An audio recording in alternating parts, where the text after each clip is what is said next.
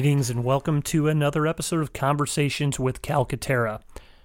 The music that opened the show is from the new Psychedelic Furs album, Made of Rain. The song is Come All Ye Faithful, and it's just such a cool track. I mean, the whole album is just sonically, it's, it's ear candy. Ear candy, a lot of great songs, uh, a journey for sure.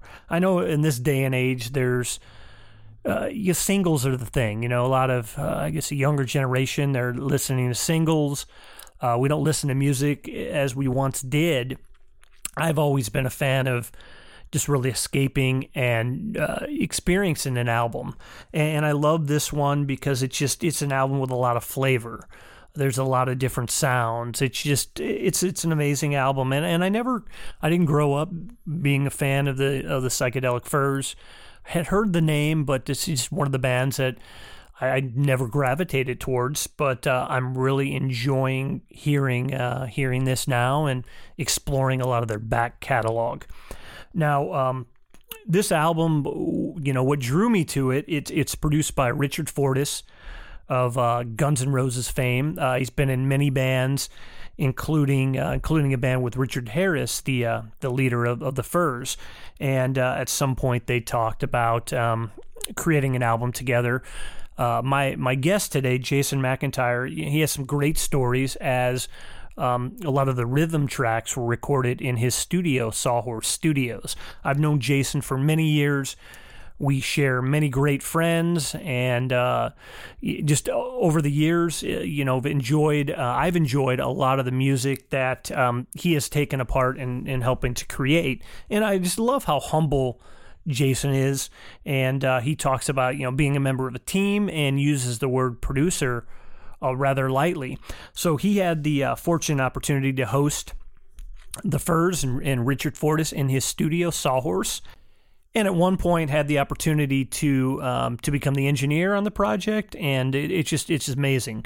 So I um, I implore you to check it out. Uh, you can find it. Um, you can download it. My, my friend Jim Ousley had bought the uh, the vinyl, and it just it looks amazing. So uh, Jim is a, a, frequent guest on the show. Has been on a few episodes, and uh, is just an extraordinary fan of of rock and roll music and, and just a lot of music in general it was it was a great time catching up with Jason, hearing a, a lot of stories from him about his experiences in the music industry.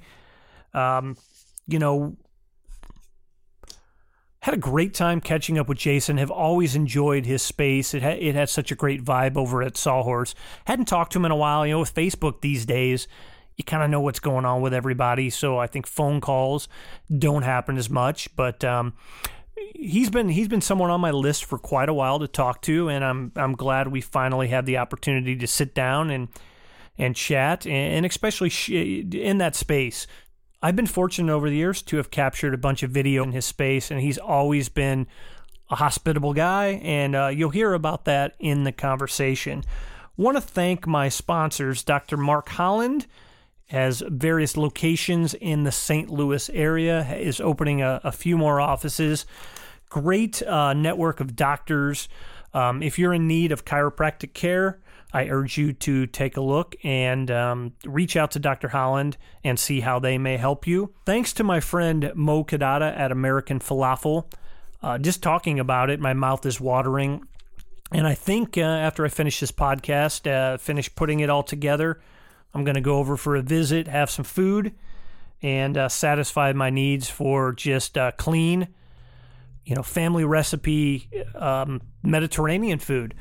American Falafel is located in the University City Loop, and uh, Mo is looking at other locations too to uh, satisfy the needs of uh, those who are looking for clean, healthy Mediterranean fare in the St. Louis area. Thank you, Mo, for all you do and sponsoring the show. Also, want to thank my buddy Corey Stolz. He has um, the book Union of the State, and uh, we're still dealing with COVID. People are still at home. So uh, if you get a chance and you love sketch comedy, check out the tome he's written about the uh, comedic troupe The State. It's a it's a wonderful read. Corey was a, a prior guest on the show, and uh, really enjoyed that conversation. As always, you can find me at kencalcaterra.com You can find me on various social media Twitter, Instagram. Ken Calcaterra is my handle there. I've been fortunate to uh, just get my name with no numbers after it. So uh, check it out. Would love to hear your comments on the podcast. Getting a lot of listens every um, every week. I see you know the numbers rising, and I'm just really happy to um, make the connections with uh, with people I've enjoyed talking to over the years and sharing that connection with all of you. So here he is, um, music producer, engineer, studio owner, sometimes janitor, calls himself a, a jack of all trades. Um, and listening to the music that he has collaborated in and helped create over the years, um, you know, I'd say there's a lot of mastery in there. He's an extraordinary talent, and I'm honored to bring you the conversation with uh, with my old friend Jason McIntyre. So man, I just uh, I love this space. It has such a great vibe. Thanks. Yeah, yeah. Don't look too close because uh, you'll you'll find all the flaws. but it's been cool. I mean, you've always been, you know, I have to thank you for your hospitality. I've shot a few videos here in the past and recorded some bands as they were recording, yeah. so capture some video, and you've always been great to work with. And uh, I appreciate it. Over the years, yeah, it's great to have developed that friendship, and uh, and here we are now. Yeah, we go back away. Um, yeah, it's been what uh, it's been close to twenty years. We're probably dating, dating ourselves. Well, a recent video popped up on my feed uh, that you had participated in and I was reminded it was like 2004 or something like which, that. Which one was Javier that? Mendoza. Oh yeah, yeah, that was one. I think that was thing. 2001. 2001. 2001. So, yeah. so, there was a show called Space Odyssey. Yeah, Bands on the Run. and so I would uh, I was hanging out with the Somnia guys at that at that sure. point, and so we were watching that show, and of course everybody's like, ah, we could do that. And then uh, at one point, Javier said he was going to put in a tape, and then we went to he had some space downtown. And so we went down there. I borrowed some gear. I think that was pre. I worked at Bad Dog Pictures for a while, but mm-hmm. I think that was before that. And those guys were amazing. They lent me, you know, some camera and some lighting and whatnot. Yeah. And it turned out it was just a, you know, a really spontaneous, you know, spontaneous video. Yeah, yeah. And those guys are just so it's great. Fun. I still, you know, I still. I mean, Javi sang in my wedding just the year prior, that in 2000, and uh, Jim Peters I still work with to this day. Uh, Carnes is down in in Nashville. Yeah, he's doing great. Roy's all those guys. Yeah, yeah. they're good, good, good guys. Yeah, so so at least goes back 2001. I mean, yeah, yeah, I probably at least that. A little bit after that, because the first time it was at Blueberry Hill. I think it was the um, uh, what was it? It was I think maybe the beautiful CD release. You were oh, mixing okay. sound. Mm-hmm um, this is when I first met you, and at one point I think I was like, "Hey man, I, I need some white light," and you're just like, "Oh, we don't have it." I'm like, "Oh, come on, wow, what's up?" It, it, was so video, limited. Video is yeah. always the, the like yeah. the ass of of well, not the ass, but the yeah. the, the, the bane of my existence. It's like all I care. Just like we were talking earlier today, you're like, I've never really had to think about audio that much because I've always been a video cat. Yeah, and I'm like, yeah, yeah. Now now you're having to learn. And it's like anytime video comes in here, they're like, "Can we get more light in the studio?" I'm like, "No, you're ruining yeah. the vibe." Yeah, absolutely. And it's figuring that out. And granted, when you just show up with the camera and you're looking at that, yeah. and, and, I know, so I get it. Now that I'm a little more experienced and I understand, I'm like, "Oh, how much of a pain in the ass I probably was then." and then I'm thinking like, "Oh God, how much of a pain in the ass Jason is? I need this." Right, light. right. You know, it's just like, one like, of those I'm deals. I'm a sound guy, man. I'm not yeah, the light guy. Know, but it's just like one of those things you as you figure it out throughout sure. the years and build that experience. But the cool thing was, I just made it black and white because the thing it's is awesome, high contrast. Because red light just doesn't show good on video, and even and Green even now, too. Green's another yeah, one, yeah. So there's certain colors. So so now, even though cameras are a little better, some of these LEDs that are purple and red, they just it just doesn't read well, yeah, and it's I just bet. really muddy. There's no there's no detail. And so it was just one of those deals like, hey, I need some white light. And you're just like, oh, I, can't, I, don't, I don't know who the lights are. We don't, yeah, you know? so yeah, you don't deal with that. So, so yeah, so that was our first experience I'm meeting. So glad I got out of doing live sound. Yeah, yeah. How many how many years did you do that? Uh, I mean, that was that was sort of a, a, a means to to kind of make ends meet. Yeah. Uh, when I didn't know enough to stay busy in the studio, so I mean, I started doing that. Like I went to school in in uh, '94 for audio, and then immediately got out of that and thought I was going to be a studio rat, you know, uh-huh. for the longest time, and uh, um, came back to St. Louis ultimately in around '94 and got a studio gig just as an assistant, and uh, just to make ends meet. It was like working with uh, my former band Colony. and a Oh, couple. you of- were you were in Colony. I was in Colony as a I- high schooler. I Yeah, did yeah. not realize That's how. That's that. why I know Ted Oh so well. Yeah, yeah. All those boys. Okay. Yeah, I was the, one of the keyboard, uh, the second keyboard player Okay. in the iteration of it all. Yeah, yeah. All right. So yeah, Ted and I went to high school together. Ultimately, Matt Higginbotham was the drummer, and uh, um, I was happy to be in that band. That was a lot of fun. But ultimately, when um, uh, college time rolls around, I was not college material, and I wanted to go into a more vocational school for audio. Uh, they moved up to Mizzou and kept going there. When ultimately we come full circle again, and uh, I was like, I'd be happy to do sound. That's something I was more, you know, interested in anyway Uh-huh. than playing keyboards. I didn't Yeah. want to be on a stage and have people stare at me.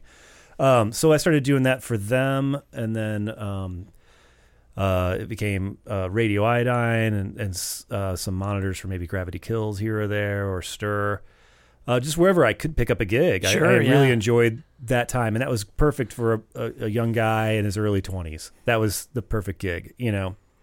Uh, and then ultimately uh, went on tour with um, with Radio Iodine. We're going down a long road now, but ultimately went on tour with Radio Iodine and, and hooked up with a band called My Life with the Thrill Kill Kult, and bounced from Radio Iodine to Thrill Kill to do monitors for them, and kind of help stage work for them, and was with them for a couple years. And then I was just like, you know, I love the idea of the tour bus. I will never go back to a van, you know, like it was in the late 90s. Mhm. But uh, uh, ultimately, it was just like, I'd rather just stay in the studio and, and be, be a studio rat however I can. Yeah, yeah. So, yeah, that, that moved to that that realm. Yeah, in high Long school. term. Yeah, did you know Phil Nadeau? He went to school with uh, Ted and you guys. So, Ted Um, was a couple years older than me. I, was, okay. I graduated in 92. Okay, gotcha. I was 93. So we're you were What- in that what- same era. What's What high school did you uh, I was at uh, Hazelwood Central, Hazelwood so Central. North County guy. Gotcha. I right on. Give the shout out to North Yeah, County. yeah. No, no code. NOCO.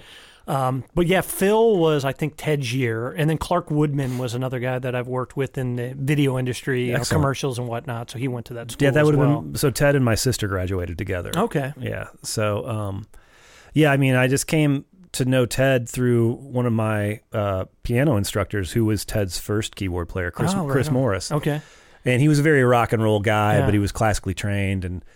And I was in a garage band with Matt, a buddy of mine, and I was just like, "Would you teach me? Because this old lady that I got now is this no fun. I'd rather learn by ear and, Yeah. and not by sight." And uh, he took me on. It was great. And then eventually he bounced, and so Ted, I, you know, we just sort of came together. It was fun. Very cool. Yeah, Yeah, I'm trying to. Uh, I'm dabbling. I'm playing with it right now with Yousician, and then I've got this game called Rocksmith Hmm. that I'm I'm learning bass. I mean, I don't expect to ever you know be any good, but it's it's fun. I've enjoyed music. I mean, I've loved it, and Sure. just uh, after college, Mhm. getting to know the people that I've met, working on music videos, creating that. It's just nice to have a better understanding of the mechanics. Um, you know, talking with you about sound, it's just cool. I, I like to have that understanding of various aspects. Sure. It's yeah. really cool. Yeah, I think um, you can get into the weeds a little bit with all of that too. I mean, especially these days with all of the videos that are out there and and so many perhaps maybe unqualified people that have so many opinions about it that you know if you get enough uh, promotion, it, you look like a pro at it. You know, and so maybe you could be teaching the wrong thing. But I just encourage anyone, even my own children, is just just dork out and just pop on a, a record or a CD or a iTunes or whatever it is Yeah. you listen to, uh, and and just find a way to just play along. You know, mechanics or not, it doesn't really matter. You know, as long as you start just fucking around with it. You know, Well, it's good exercise of the brain. absolutely. You know, keep well, that's you, what it's keep all you about. agile, and Right. you know, and the, from a mental capacity. Yeah, so yeah. that's cool. Yeah, yeah. You're never going to get it perfect, and and God forbid, who wants a perfect performance? Mhm. I mean, that's not what I'm looking for necessarily. Gotcha. If there's not a flaw somewhere in it, it's Yeah. not necessarily fun for the listener. yeah, yeah, to it gives it back through. personality. It's you know, Well, sure. charisma. You know, I mean, I think that's a little bit of the problem with some of our popular music these days is when you listen to it over and over and over again. By the time you get to the second chorus, it's it's the same damn thing. It's like literally, it's the same thing. Mhm. There's not a difference in the vocal performance Yeah. sometimes, you know, or or the music background. I mean, especially when it's just solo artists.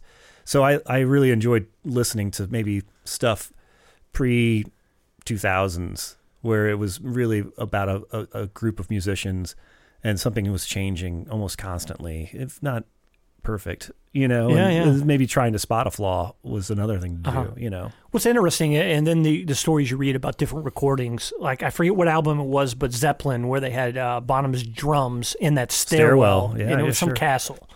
So it's pretty cool to do different things. Or you hear about bands that was like, all right, we set the drums up in the bathroom because it had a different sound. yeah. These days we would we would want to reference that, or someone would want to reference that, and they would chase that forever to try to find that perfect sound. You know, it's like, oh, it's not, it's not the reverb's not right. I need a different plug-in. Yeah. I need a different sound for that. It's like, you know what? They fucking just set up his Yeah. drum kits. They just delivered them that day Yeah. and set them up in that in that hallway. Yeah. that's all it was. And he went out there and he started playing them, and they were like, "That's great. We should just bring the mics out here instead of bringing the drum kit in." Yeah, it's cool. Yeah. it's cool. You hear about, I mean, those stories where there's these different spaces and Yeah. people are hearing things differently, and they like, let's throw it up in here. Well, that's what Let's do this. I think Let's- that's why I get a lot of um, small uh, credit for just the quick takes. A lot of times they're like, "Wow, you're just uh, uh, you're always recording, aren't you?" And I'm like, "Well, yeah. I mean, even when I'm trying to get a sound on the mic, I just hit record." And I mean, I've gotten some amazing, hilarious outtakes from some of our friends.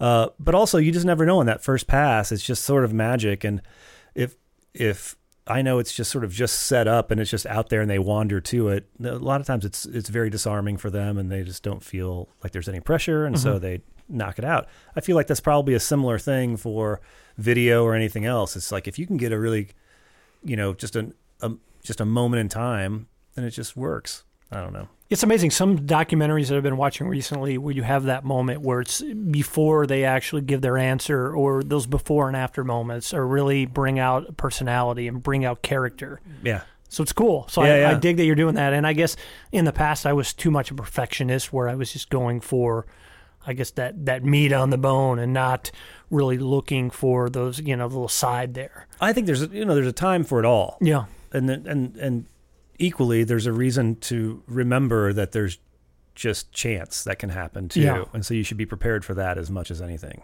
Yeah. and then, and then if you don't get it out of this chance that you know that you're just throwing some shit up you know and, and Uh-huh. trying to capture something then you start dialing in on something you know Yeah. on a performance or a piece that you want you know uh, let me frame it better now Mhm. let's try that again Yeah, that's interesting. yeah yeah just small things And uh, so that's just I mean, a bit of your style, or you know, part of your process is just recording more often than not, capturing those. Well, nowadays it's oddities. sup- yeah. Nowadays it's just super easy Yeah. because there's just unlimited recording space. You know, back in when I started off, we were in, on tape Mhm. based, and it was you. You maybe talked more about it before you decided to lay it down, Gotcha. and and you tried to hone it quicker. Mhm. Nowadays, you just can't hit record from the get go and be like, oh well, you know, we'll keep that and you know, Yeah. we'll try it again. You can't. You couldn't really do that back in those days. Sure. Yeah. Even with video, you with tape, you had just a limited amount of time yeah. and how much tape. I remember early days, I was filming something with Somnia. I'll give you know, uh, like I like this podcast to be warts and all, and I like to share my mistakes. And so we were at the Galaxy, and it was one of these deals. I didn't have a lot of money, but I, I pulled some cameras together, and I figured, hey, we're doing we're doing a live shoot, so I'm gonna get everything through this mixer, and uh, I'll have everything I need Yeah. mistake. And then what what happened was it was one of these deals where we didn't have enough time to set up and this that and the other and you know there's I want as much time as possible. Of course. And you know it didn't happen for various reasons. And uh and then so I didn't it was one of those things just being cheap because I'm thinking like okay I I you know I have no money I'm still paying off college it's just starting out and so I didn't put tapes in the camera and I, I had a signal and I'm mixing. We do the whole thing, but something happened and nothing went to the tape that I mixed. Mm. Now, granted, that's not going to be, uh, you know, 100%. It's not bulletproof. So you want to have those other tapes to add Sure. it. But that was just one of those mistakes you do to learn. Right. But I learn from. Yeah. But man, I saw that as such a big failure. I had like the first few concerts that I recorded, there was always something. And then we did another one and something happened with the sound. And of course, if you're recording a concert Yeah. and you have shitty sound, then you Right. you know, it's like you have a shitty product. But uh, with that, it was uh, it was Poppy Street, Instar, and Somnia. And what all w- bands that I have. Those, yeah, those are all my bands. Yeah, it's that's great. crazy. I mean, yeah, just great bands, Yeah, great yeah. memories. And with that, though, I was able to uh, put together uh, a video for that Stone with a lot of that live footage Oh, and yeah. a lot of great footage from that. I mean, those guys, and I'm still friends with all those guys. And uh, but I tell you what, it was they were on where the recording matched up. I mean, it's it sunk up so well Sure. Yeah, yeah. for Poppies Three. So that Stone, it turned out to be a pretty good video that I was able to throw together with just this footage that was a big failure. So Right. it, it wound up looking really good, and I learned a lot from it. But then it was. I mean, I Oh, thought this is the end of the world. Yeah, yeah, like, I'm never It's gonna get another gig. Yeah, I'm never. Right? Oh, I can't do this again. Oh, this is. I'm a total failure. And then, then you get back on the horse and do it again. So it's kind of yeah, cool. you know, and I I will say that there's a certain uh, charm to that. I don't know if it's charm's the right word, but there's there's something that I wish there's an immediacy to it. I know, but there's something I wish I still had about those that, that Mm-hmm. era that made me just feel like I got stabbed in the heart. You know, like now I'm like, ah, fuck it, we can get it later. Yeah, yeah. You know that you're maybe your your arm your armor's a little softer now and Yeah, and yeah. because you're like oh no i've been down that road i don't have to worry so much about it it's like no that was kind of the beauty of it was that you were so worried about it Yeah. and it was such a big deal Yeah. you know and now it's like maybe it's a little too easy i don't know like I, i've had you know my share of bands that come in and and they've already been through the ringer and they've they've worked with- other people before and this is how it was done and and so they'll just like oh I just I guess we just do drums first right and I'm Mm-hmm. like I I don't even know the song that you guys are wanting to work can we all just go out there and play it together you know Yeah, is, that, is that okay Yeah, yeah. you know and they're like well I mean you know why aren't we just gonna just get the drums anyway and I'm like yeah but then the bass player can't react to what the drummer's doing and the Yeah. guitar player is only react you know the Yeah. drummer can't react to the guitar player or anything like that why would we do that? Yeah. You know, I'm like, what? I thought we were making rock and roll. Yeah, like, yeah. I get if we're making some more straight ahead production, Uh-huh. you know, and then this, I think video wise, you could go about that the same way, Yeah. you know. But if you're trying to capture a moment, it's just kind of like, man, you're you're really shooting yourself in the foot. But the energy is different. So it's um, it's like when you record when you're you film like a narrative film, you have these different chunks and these performances. And even though you may have the actors working, you know, you have somebody reading and the actors are working with one another, it's these bits versus theater. So I look at it that way, where like that. Like that, yeah. jamming and getting that is that live experience. Whereas when you're recording and it's just one guy doing his guitar part, it's that fragmented. So that's more like the filming aspect. Whereas Mm-hmm. you look at some of these bands that record it all in the same room, there's just such a different vibe. Yeah, yeah. And I always thought, and when I first heard the the pop this record, you you uh, did you produce that? yeah. yeah. When Well, I produ- pr- uh, quick sidebar. I, I've never been one to immediately say I've produced anything. I uh, it's always produced with them. You Mm-hmm. Oh, know, cool. I, I'm, the buck never stops with me. It's Yeah. the artist. As I've, as yeah, and I you've said always been a before. good I'm at the collaborator. service of the artist. Yeah, Yeah, yeah, definitely. No, Right. I like So go that. ahead. Yeah, yeah. So yeah, you were part of that team. Yes. And overall, um, so I had I had seen those guys live so many times, and they're so great live, Mm-hmm. and there's such you know such a great vibe. Still, I mean, they're still playing. They're now called After Alberta. I mean, the songwriting is just amazing. They always It's were. just oh, I mean, they're still uh, Randy's writing such you know great new songs. I mean, he's such an amazing storyteller.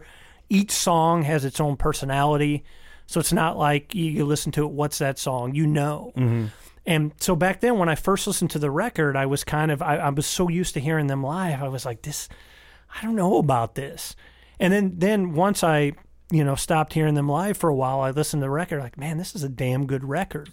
But it's just such a different energy that uh, that I think you know when you get people that are playing at the same time, it's it's like they were just so good live as a three piece with such power that it's just like a different a different vibe, and you get used to one thing, and you're it's just like you're hearing it so different. Yeah, it's hard to translate, especially uh, like a trio. It's really difficult as well to translate that on a record. Mm-hmm. But I, I always joke about it with the advantage of being live is that you know there's this the pumping of the speakers. There's this bass that just travels through you. I'll watch my pee pops.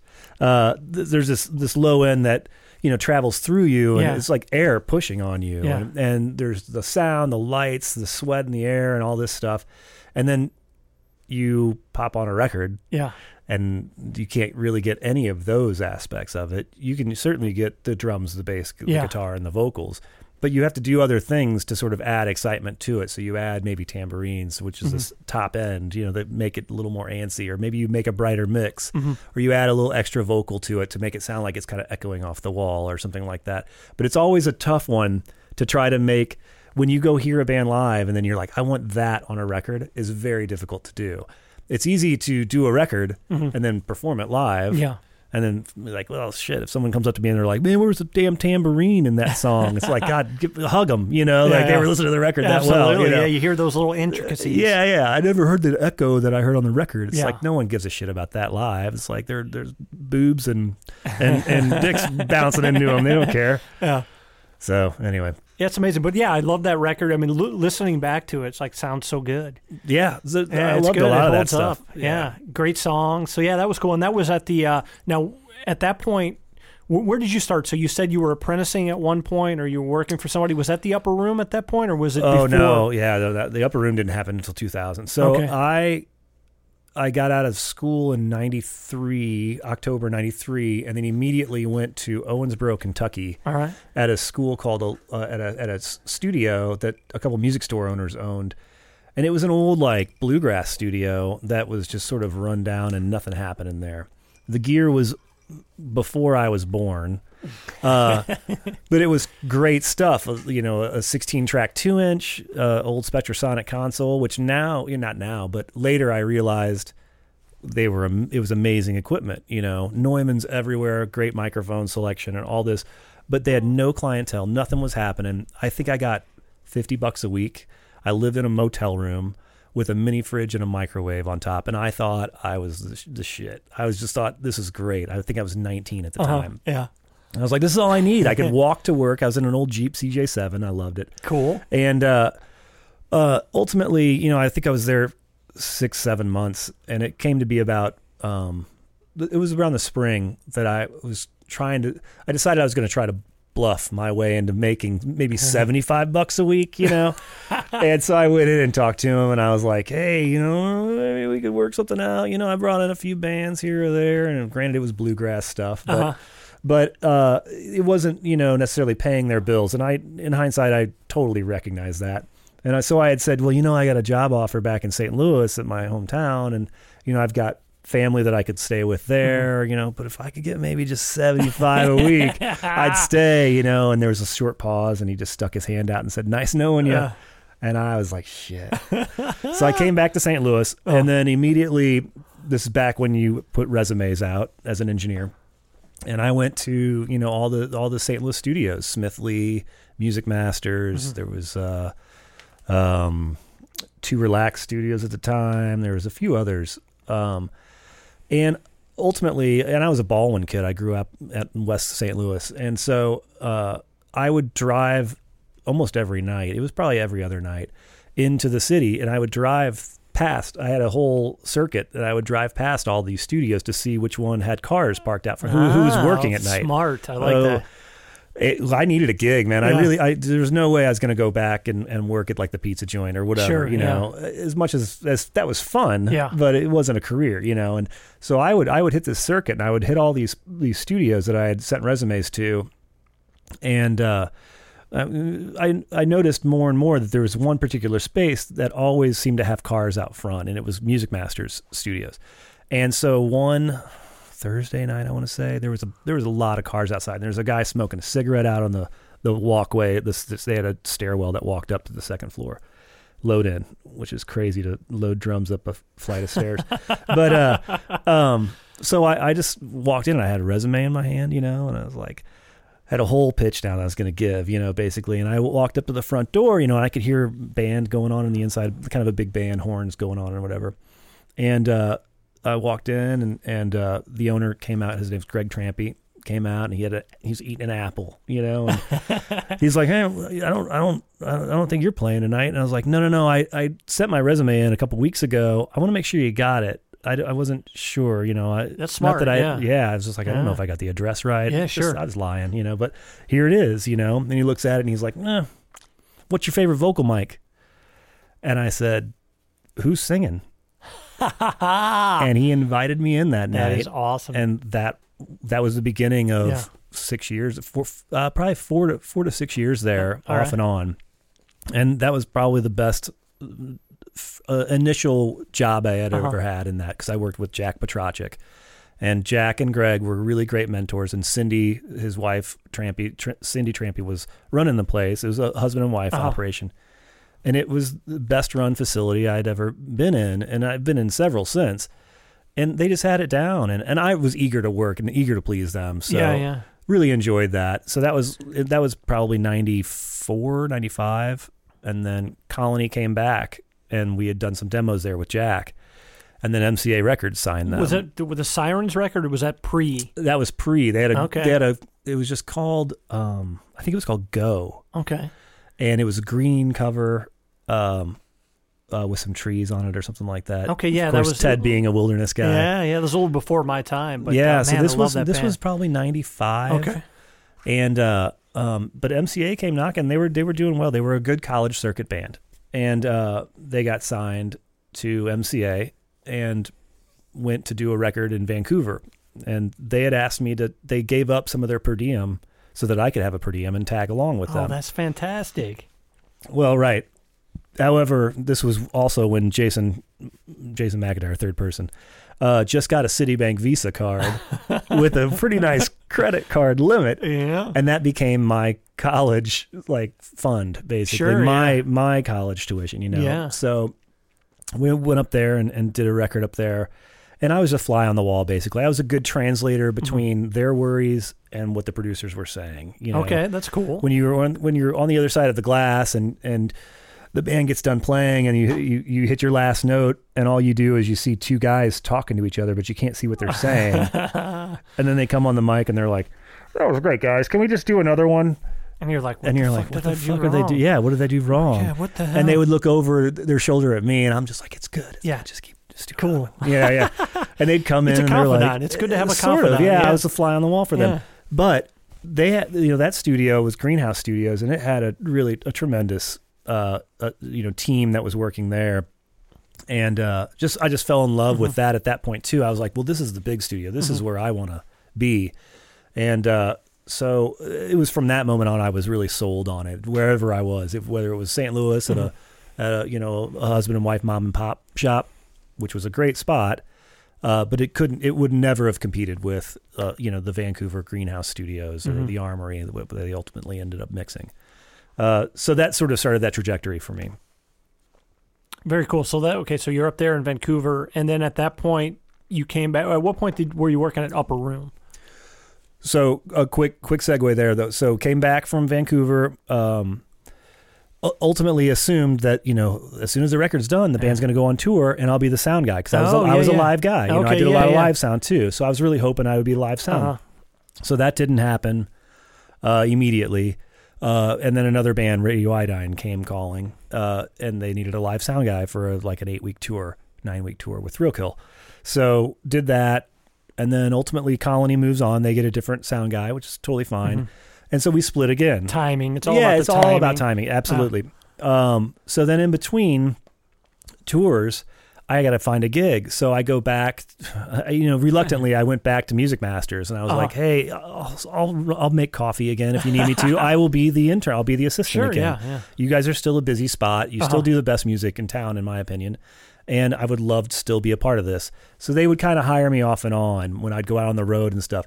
And ultimately, it came down to I just feel really guilty leaving for six weeks and then coming back, you know, nine weeks later and being like, I'm out of money. I need a gig. Yeah. Yeah. you guys should really find someone new. You know, Mm-hmm. let, let's just move on from that. So then uh, I just went headhunting basically, and the Upper Room was a newer studio in town. Probably came about in like '98 or so, and this has been about '99 probably at this point. And I just went in there and, and said, "Look, you don't really have a, a Studio B. I, your A room's fine, and you have your already your staff here, and that's cool. But I would love the opportunity to like kind of find my way in and Oh, fit in. I can do smart. that. I- I'll, Yeah, I'll nice. find my way. Yeah. So ultimately, uh, wound up working there. Figured out a few um, uh, personality conflicts within that place, and then ultimately wound up managing it, and then sort of taking it over Okay. um, as an engineer and as kind of a studio Mhm. manager job. Okay. We we fortunately with the ownership, uh, we didn't totally have to rely on a bunch of income Uh, however, later I realized that we were we really probably should have needed more income. Yeah. Uh, and I won't even bother going into that. But uh, but it led to a lot of really great relationships over the time, which Uh-huh. is ultimately why I'm here with all of my gear. It was because of the relationships that I made in 2000 and to 2001 and 2. Mhm. So I was probably there from 99 to 2002 or 3 when ultimately it shut down. He skipped town and moved away. And uh, uh, we had a, a, a studio partnership that started to, to grow out of that. Um, and I, I met a, a, couple, well, several really great engineers, Brad Sarno being one of them. Oh yeah, yeah. He's great. Uh, yeah, and uh, uh, Jacob Dietering and Lauren Marco, Chris Hughes who's a good buddy of mine. Uh, Daryl McClanahan, who Mhm. was so, sort of the brainchild of that, and Adam Long. And uh, oh wow, yeah. What a what a great. right, well, Great actually, group of people. Jacob wasn't a part of it until I came here, but Yeah, he yeah. was part of the Chris Hughes Sure. and Lauren Marco workup. Gotcha. But um, and I don't think I, I'm sure none of them would mind being mentioned in any of this because they were they're all great great people. Absolutely.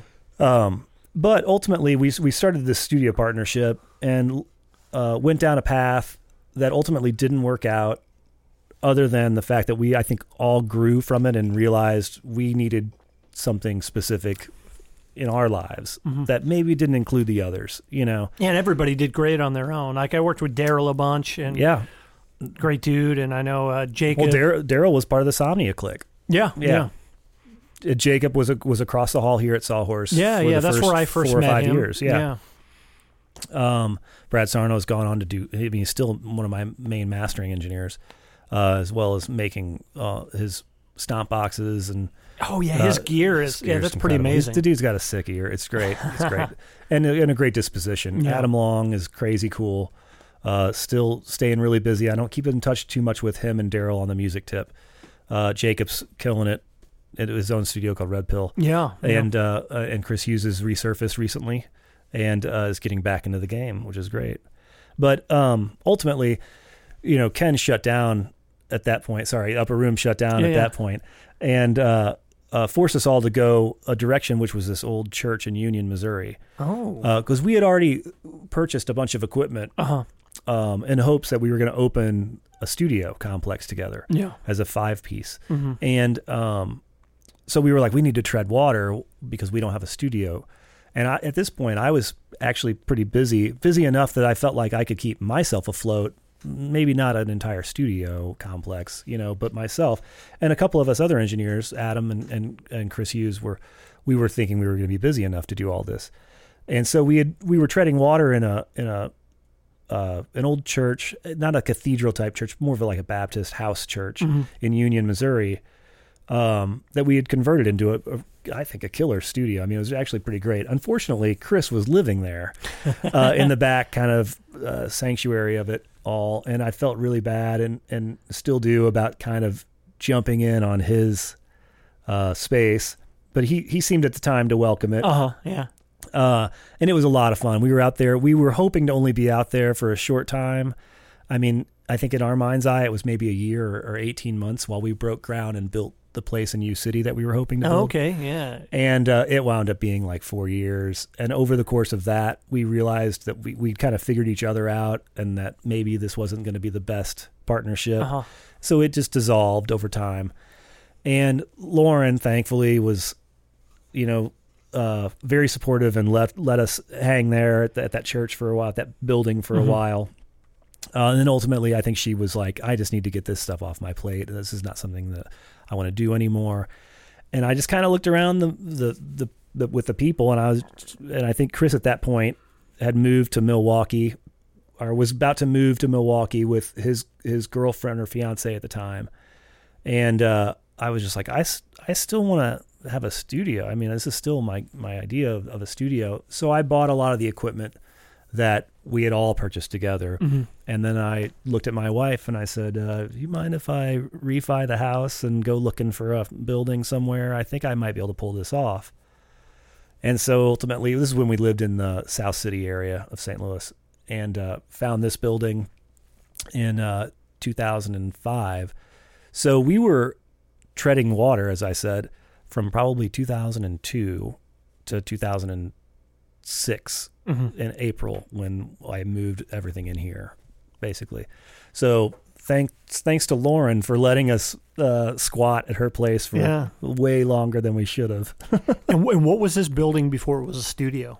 This uh, the building we're in. Yeah. It was uh, Virginia Auto Parts. Ah, It was an auto parts building. Uh, as I understand it, you know, a lot of the dealerships didn't have mechanics shops in them in the late seventies and eighties, and so, um, or well, they didn't ha- they didn't stock parts for a lot of that. I don't know if they had mechanic shops or not necessarily, but there were always you know like a Napa Auto Parts store or whatever. But they there were no Mhm. big chains like that at that moment. So this was a place that had everything. Is uh, they? I mean, they had fifteen to twenty white delivery trucks out front, and every day these guys would be delivering all over the city uh, parts that would come in.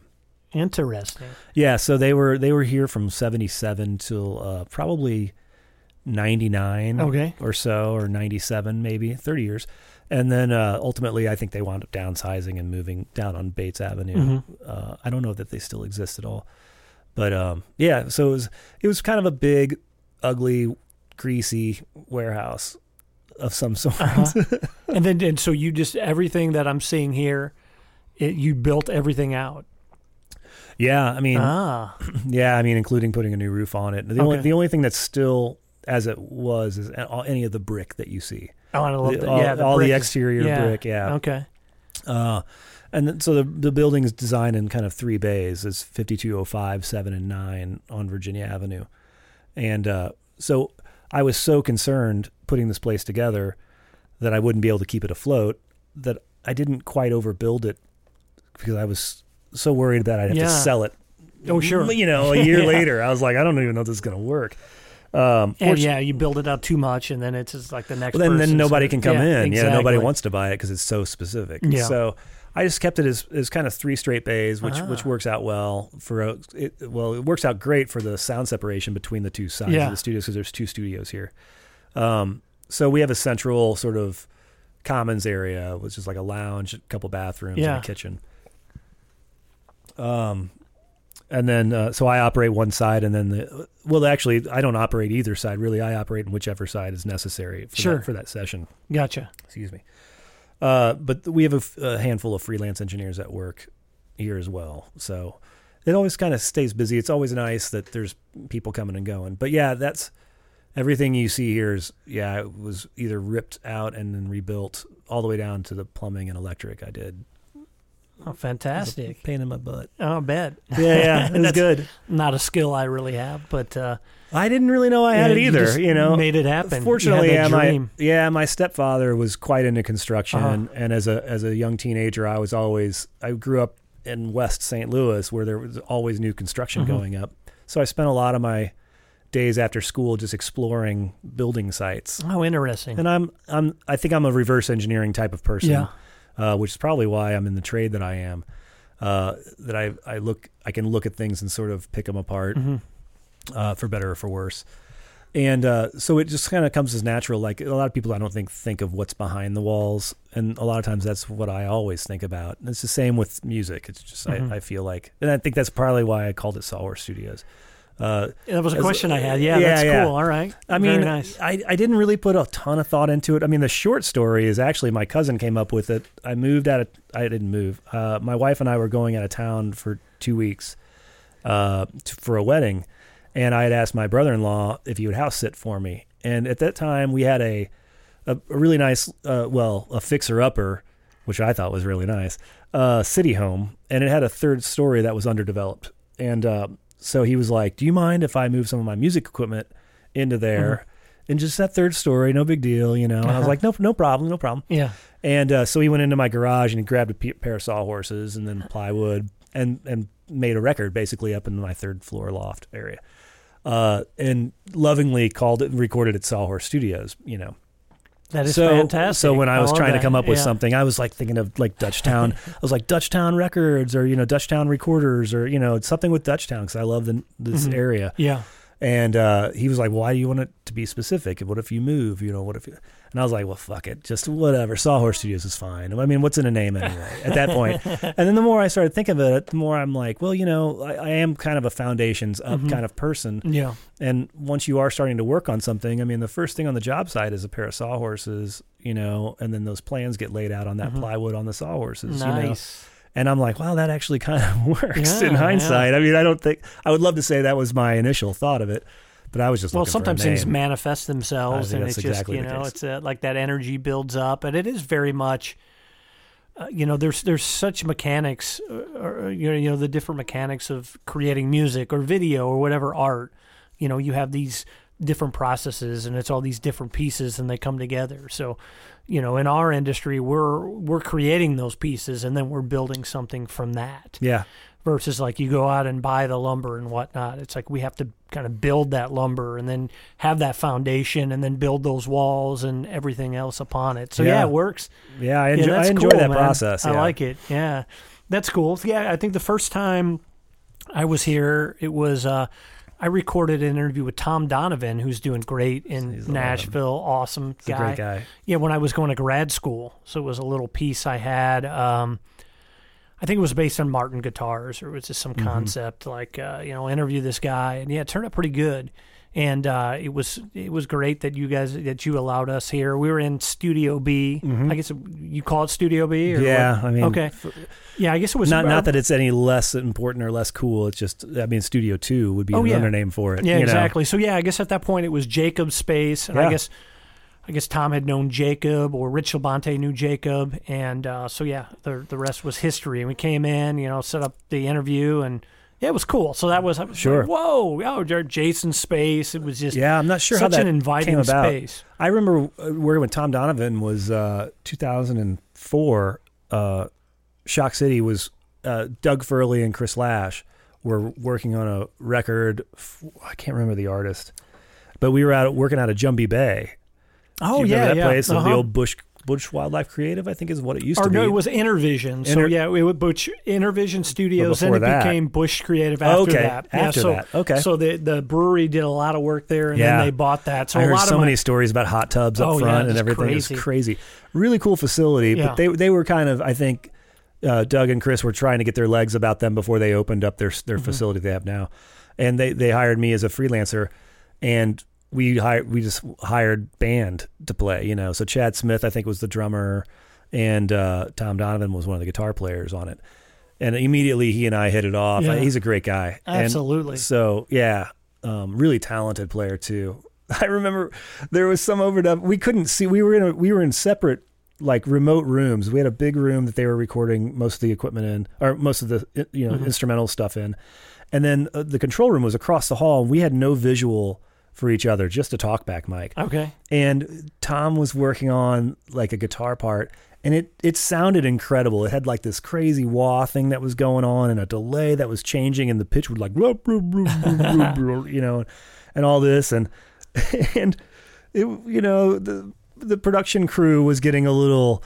uh long in the tooth on specifics like uh, that was cool. Can we do another take? Uh-huh. and maybe the delay could last a little longer and then maybe it could be a little gnarlier or whatever. And you'd hear I had a talkback mic on Tom and you'd Yeah. hear Tom just go oh yeah all right let's do another one you know? And, and so he'd do it again and they were like uh, uh let's okay that was that was cool let's do Yeah. let's just do one more. It was more you know a little more delay a little more gnarly on this. And Tom would be just like I think someone should come in here and see how I'm doing this, and they might appreciate that maybe we couldn't do too many of these things. So, so Doug goes out and looks at him, and like Tom is like his neither feet, neither foot is on the ground. They're both on Uh-huh. two different like wah pedals, and he's having to like dance, and he's like, "I'm gonna break this shit at some point if you keep making me do this." Oh, that is insane. I and, love it. And he's also having, of course, to play. Yeah.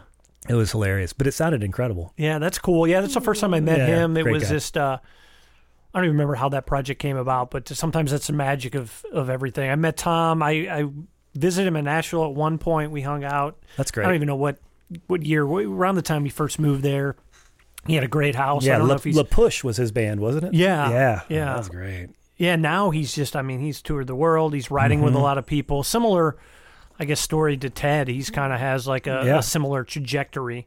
Uh, so yeah, great guy. I've Mm-hmm. you know lost touch, but uh, hopefully reconnect with him at some point. Yeah, yeah, you should. But uh, yeah, so many times like I'm listening to music and just coming up with all these visuals and everything, and just like it's it's a blessing and a curse because it's like this is in my head and I I want to show other people that, but uh, I don't necessarily have the you know all the resources to do it. So you just kind of throw it out there and hope something sticks and you can make it happen. Yeah. But- I get amazed at the people when I listen to them talk and they can immediately point to a timeline in their life of knowing someone or when something Yeah. happened.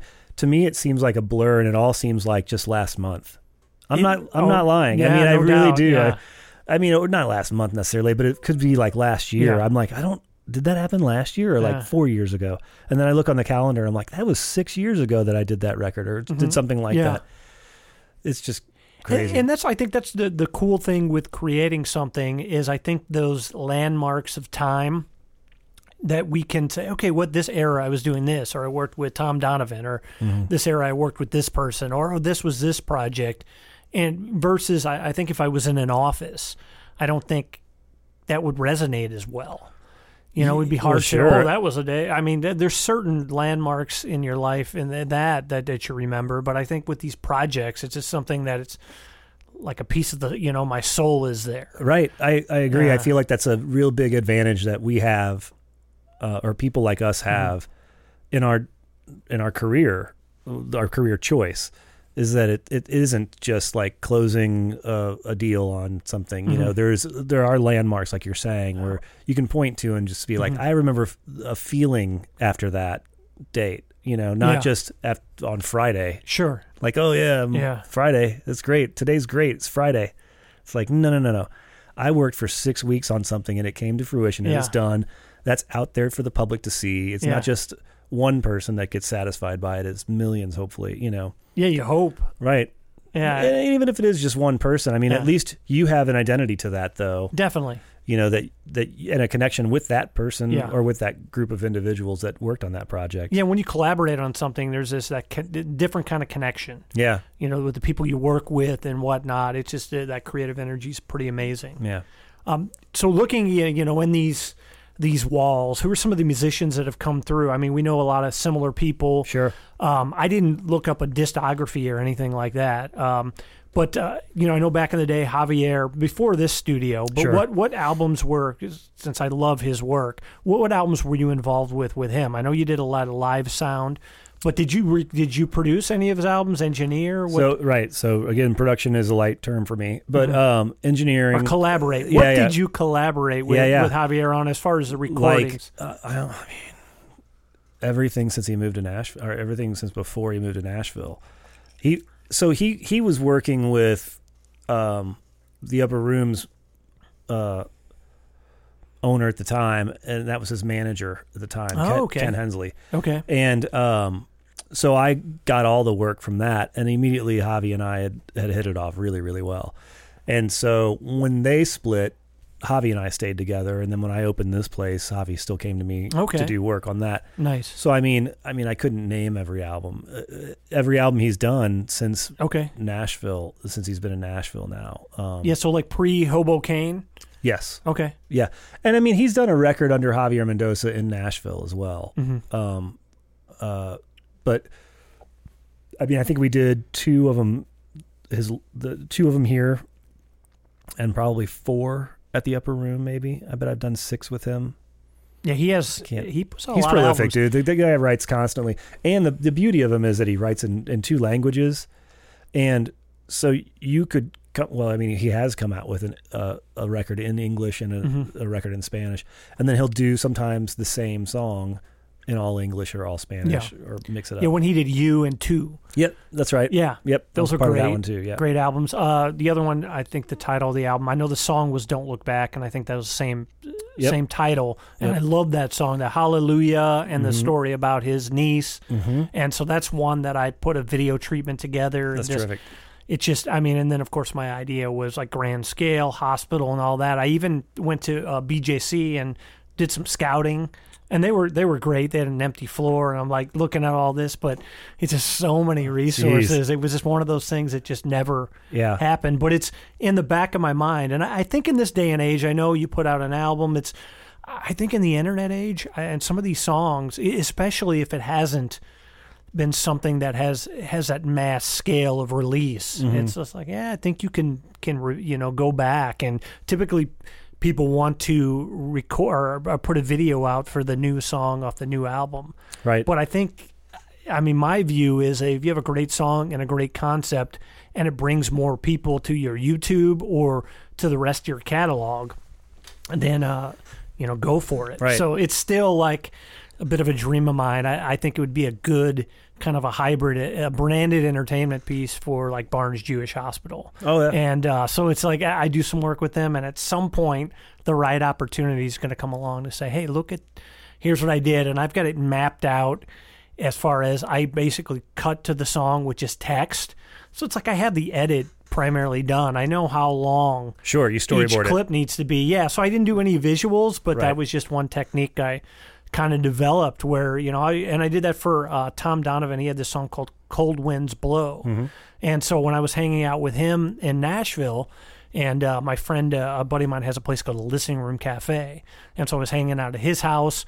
And there I am, like in the evenings, like kind of mapping out this song for, for Tom. And it is, again, you know, it's just got a bit of a dream because, you know, as far as the pre-production and those things easy enough uh, Mm-hmm. but as far as getting a crew and and once you develop that vision and wanting to see it as it's in in in one's head it's like a totally different thing Yeah, so yeah. it's just like yeah you know it was, it was cool to do and uh, but you know I was like oh I wish I could you know have see that to show others Yeah, but, yeah, uh, sure. Sometimes they don't, fun doesn't happen, right? yeah, it just doesn't happen. But uh, so, how about you? Any projects that you're like, I really want to do this project, and it just uh, you maybe you do the pre-production or you envision it, and then it just never happened. Uh, well, definitely. Uh, so talking about like your storyboarding kind of vibe. yeah, So I remember um, the last days at the church in Union. Uh, I was part of the the recording academy, the Grammy chapter. I was a governor on the board of directors oh, there, fantastic. and we had done a um, uh, like a oh, what would it be like a, a critiquing of Missouri artists? Like anybody can submit in the state of Missouri, and you know, um, you can win uh, recording time, but more importantly, you get feedback from top artists, you know, and top executive producers and things oh, like that Fantastic. that are on on their network. It's not just me, of course. sure. Yeah. But um, ultimately, that led to me working with this band Ludo, and um, we were fortunately at the time they were really working on this concept uh, EP called The Broken Bride, and they had come in and uh, uh, we had done a couple demos of the song, and one of them was about this this concept album, and I they, they kind of basically used up the time that was given to them a- after winning this this you know project uh, uh, critique. Uh-huh. And uh, I said, "You guys are great. I would, I mean, I, w- I would love to continue this." And they said, "That's that's awesome. Why don't you come out to rehearsal and we'll run down the ideas that we're going through on this this concept thing." And Andrew Volpe, the lead singer, has, I mean, the most vivid imagination ever, and he has these five songs scripted out, and they're practically whiteboarded, and I mean everything you would love as a storyboarder right? You would you would immediately look at this and go i can shoot a video for this front to back and we can make a 30 minute you know movie out of this a film. Uh, so the concept i mean they had run the songs they had known they knew their parts and everything i was just concerned that i was going to have to try to keep up with them um, to get uh, you know a, not a good performance but like to kind of grasp it all fortunately they knew it so inside and out that we went to the, the church basically and spent, you know, a good nine or 10 days uh, knocking this out. And it was a really great concept album uh, to the point where I wish that, I mean, and this is something that you do when you are hired as a producer on an album, is that you, you kind of storyboard the songs in a way. You, you at least get to uh, listen to them in a rehearsed scenario, stop them and say, "Oh, what if what if we change this or do this or do that?" You know, and what if we change the key here or we put a stop here or we don't do this many measures of this here? It's something that you you sort of start to take for granted when you work maybe in a, in a more uh, high budget or Mhm. professional realm and Yeah. on the coasts or you know Yeah. for label work. That's something that you you you don't get the opportunity to do a lot of times in the local market, Mhm. you know, in the regional world.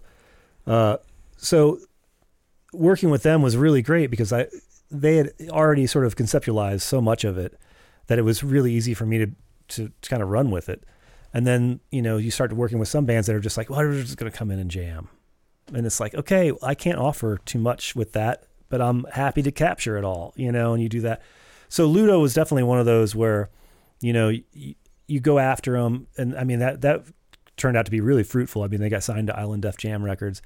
Uh, they were, I mean, they were being looked at by several different labels to the point where uh, they got myself and Mark McCluskey, another producer, involved, and they said, let's let's all just jump on Sawhorse Studios for a, a good week. And we're going to flesh out like 25 songs that we have, Mhm. and we'll present those 25 songs Ah, to yeah. the label Yeah. So the the labels. the demoing process. yeah. But it was really a redemoing Ah. of, of other demos that we had already done. we Oh, just sort of kept whittling it down Oh, cool. to either the better songs or Uh-huh. what we need to make sound better. Uh, and ultimately, they decided, you know, Island Def Jam was one of their the the labels that they wanted to go with, which proved to be a really great, you know, team. Mhm. Uh, but yeah, there's there's a lot of that. Unfortunately, uh, like Ha Ha Tonka is another group that I started with in in uh, Union as a band called Amsterband. Um, and I think they like I, right. I think they also realized the humor in that as well. But we had in, in like nine days we had worked up a great ten song album uh, that was very uh, very off the cuff, but they were so good. They were so energetic and, and sort of like what we were talking about earlier is trying to capture that live vibe Mhm. on a record. I think it did a really good job. It was, I think, Buckle, Buckle in the Bible Belt. He loves uh, the alliterations on his, his albums. Um, Buckle in the Bible Belt was a really great one. It was really captured front to back, pretty much live. I mean, a lot of late nights and a lot of whiskey, but um, really great. And I was just hanging on by the seat of my pants. I was just like, you know, we want it to be live, so I'll go at it with that approach. I, you know, set up my my studio the way I feel like that can Mhm. benefit. Um, and uh, that that worked out well for them. They got signed to Bloodshot Records as a result of that, you know, and that led to I think four more albums that we did. I think they've done six totals, Okay. uh, but you know. F- the next three were done here, which turned out really great. Oh, great. that's We've done- fantastic. including we did a live at Off Broadway that I think sounds amazing. I love that space. I love Off Broadway, Yeah. and it really needs to come back.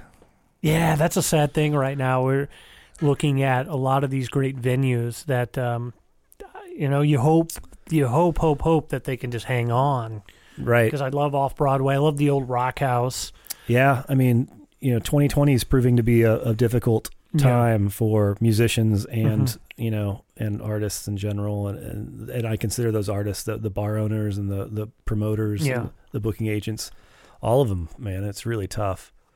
Absolutely. But yeah, um, and so then you know you work with some other artists, and and like you'll have sometimes they have the wherewithal of of sort of timelining their uh, their ideas of what they're going to use in the studio. Uh, if you're fortunate enough to get um, a band in for weeks on end, that's awesome. But in in our in our market here, it's we're usually working on weekends Yeah. or you know A couple three, evenings and yeah three days in a row, yeah, or Yeah. evenings when we can. piecemeal. Yeah. Yeah, I mean, I try to get it as much as I can, you know, Im- immediately. You know, if a band wants to come in and, and they want to work on, you know, 15 songs over two days, immediately I'm saying, okay, great, let's tell, tell me about these seven songs we're going to work on.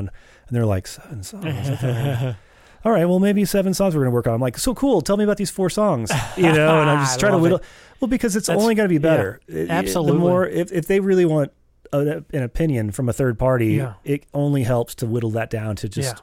minimal uh, focus, you know, on, on on a number of songs. Yeah, I've made that mistake in the past. Like, oh, we're gonna do this video, and I'm gonna do a photo shoot, and we're gonna do this and that. And Right. Like, you stretch yourself too thin. yeah, you stretch just- yourself really thin, and you're not getting quality's not compensated for it, and the quality's not there. Yeah. You're exactly right, and and then the end result is something that may may turn out fine, Mhm. fine, Yeah. you know, but it won't be what it should, what it could Yeah. be if you were just to slow it down a little bit. Mhm. And I think you were alluding to that a little earlier about nowadays. it, it necessarily isn't always about the full length album. You Mhm. know, you can work on one song at a time, Yeah. especially in the pandemic that we're in now. Oh yeah. yeah. It, people have a little more time to slow down and Mhm. focus on those things. And so there is a positive out of all of that. Absolutely. You know, which is a little bit of slowing it down and, Mhm. and giving giving some me time to to each song, you know. yeah. Um, but having said that, there are plenty of albums that I've done. Uh, I mean, where it's just, well, I mean, like the Bottle Rockets, for instance, they've come in and they've done The- two albums. Oh yeah, the Bottle Rockets. they're great at it. Where they're very much like a like mercenaries in a way. Uh-huh. When they come, so they'll bring Roscoe in, and um, uh, and their engineer Mario, and they would come in on a Monday, set up Monday night, and then they would work all day Tuesday through Friday, and every day was a new song, and they would they would just seek Mhm. and destroy, right, and then they would be done with those four songs, and then four weeks later they'd come back together again and do the same routine, but it wasn't like let's just get together and in those four days just record drums, Okay. right, uh, which is a f- which is a way to do it. Yeah, yeah. Um, but the problem is then you're stuck with that same drum sound, right? And it doesn't necessarily always work. I mean, it can work, Uh-huh, but it yeah. doesn't maybe have an emotional connection Sure. for everybody involved. So they would work on just one song on, let's say, Tuesday. And, well, different snare drum, you know, different guitar, Uh huh. you know, different tuning maybe, you know, different amp, different mental state, you know, and then the Wednesday, they, and then they would re- they would realize that song by Tuesday night. It would be kind of in the can. I mean, maybe missing hmm percussion or something like that, you know, but the meat and potatoes were there. The essence was there. Wednesday they would do the same thing. Thursday, Friday. hmm And then if you're really fortunate, you get a band that comes in for weeks on end, which rarely happens here, but has happened. Um, early on, it was uh, a, a guy named John Heiserer uh, for Building Rome. This was back in uh, 2005. Or it was probably 2006 or Mhm. seven, and he had brought in a producer, Stephen Haigler, and Haigler had done the Pixies and Quicksand. Oh, I love the Pixies. Ah, Pixies are one of my Pixies favorites. Are great. And so I was super stoked to come work Yeah. with him, but it was six weeks on end, Uh huh. and uh, which was great. And at the end, you of were engineering? weeks- I was engineering Okay. that. Yeah, yeah. And at the end of that, it, it was it was still not done. Uh huh. So there was still small things to, to be done about that. And then uh, a band comes in just even last October with Shaman's Harvest that came in for 30 days Oh yeah, yeah. and they're they're great. They're yeah. still killing, man. And uh, and they came in with the idea of trying to realize an album. It necessarily wasn't always flushed out, Mhm. you know. Um, but ultimately, I think it's the same result as some of these other groups that I work with, which you may consider regional bands. Mhm. Um, that they still put in the same amount of time, but it takes them almost two years sometimes Sure. to do that, yeah. right? Yeah. Uh, it kind of depends on the production tactic too. I mean, some stuff's maybe a little more slick and has to have more time spent Mhm. on it. But um, but yeah, uh, I mean, and then you get people like Nick Lowe that comes in, who's an amazing artist. Uh, produced six of the Elvis Costello albums. Uh, it was in a band. Uh, gosh, in the late seventies. I'm trying to remember his uh, band name with John. Um, well, he wrote "What's So Funny About Peace, Love, and Understanding." That sounds familiar. Yeah, yeah, Uh. and uh, oh, oh, sure, you know "Peace, Love, and Understanding" by Elvis Costello. Yeah. And uh, so he came in with this band called uh, with his backing band, Los Straitjackets, and they all wear like lucha masks live. oh. And he's just a classic artist, man. He's Yeah. tremendous. And he came in in four days, laid down four Uh-huh. Uh and they just, I, I like the idea of attacking it kind of one at a time. Sure. Because then you're allowed to just sort of specifically address that song's Mhm. needs you let it breathe. And then do- move yeah. on. Right. Yeah. Interesting. Yeah. I mean, like the Psychedelic Furs came in uh, in 2018 and 2019 for ab- about 16 days each. And the, the purpose was to flesh out songs, but ultimately to get drums. hmm uh, well, rhythm section, drums, bass, guitar. Uh, uh, they cut some vocals here. I don't know if that any of it ended up on the album, Uh-huh. but uh, you know the the purpose of that was like I think in a couple weeks we fleshed out, you know, a half dozen songs, figuring out what drums to use, which room to use. I mean, they had both studios going. And Oh, everything. very cool. Right. So uh, it's not just so cut and Mhm. dry like you set up your drum kit and there Yeah. you go. It can be that easy and it can be that simple. Um, but sometimes you, you know people want to serve the song maybe a little bit more than Mm-hmm. others, and uh, or they just don't have that vision or the quite frankly the pocketbook to do that. It's- Sure. it's, I mean it's completely understandable. Yeah. Um, And, and cool thing, you know, I had some notes about that album, uh, but looking at that, so engineering versus producing. Mm-hmm.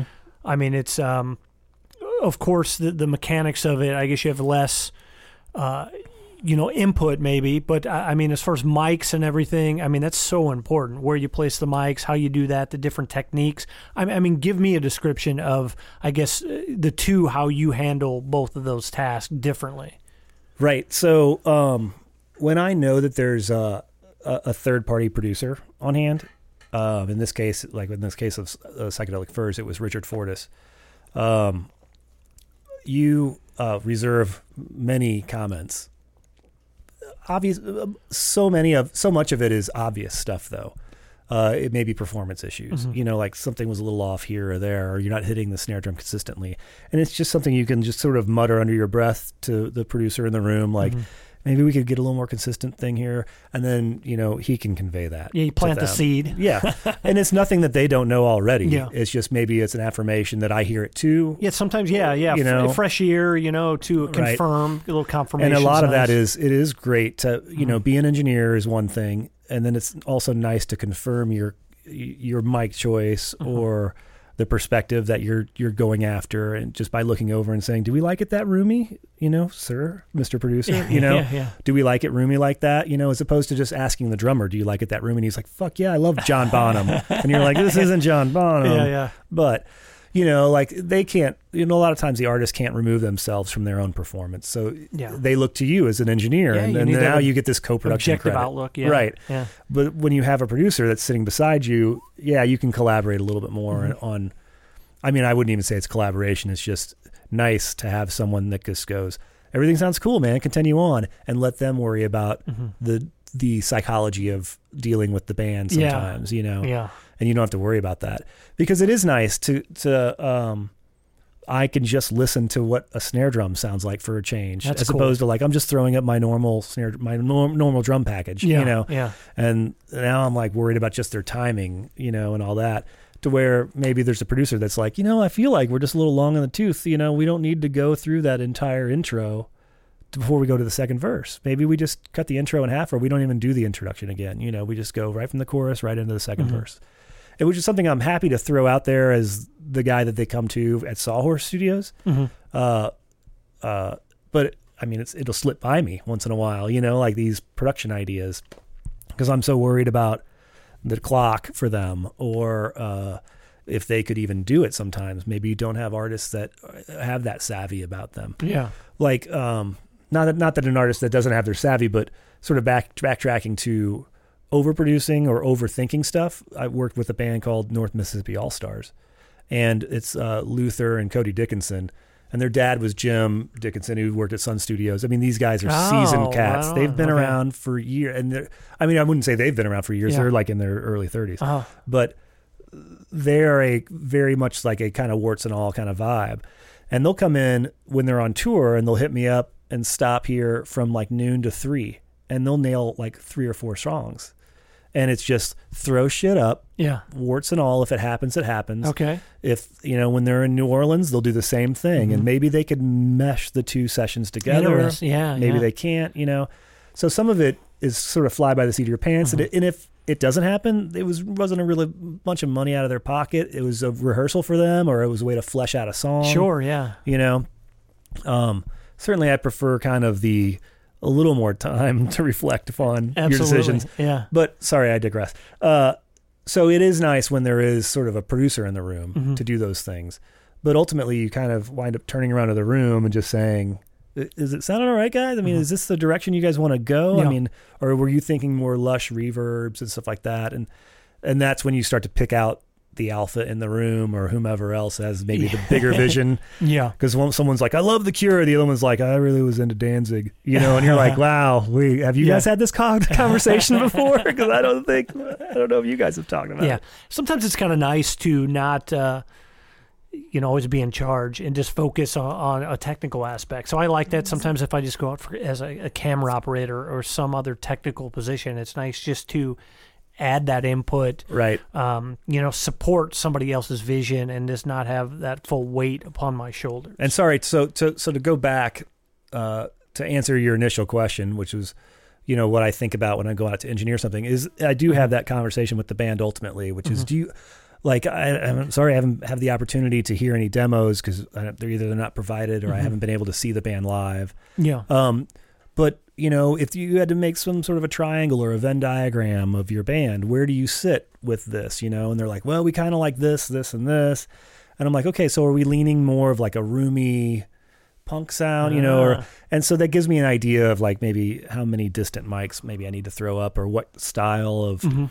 uh, of microphone I could use. If, for instance, if they wanted something that was maybe on the darker side, you would use maybe less condenser microphones uh, and maybe more ribbons. Mhm. Um, maybe not too many direct mics on the drums or things like that. But for the most part, I mean, I have a general straightforward package that I throw up when I don't know much about what's happening.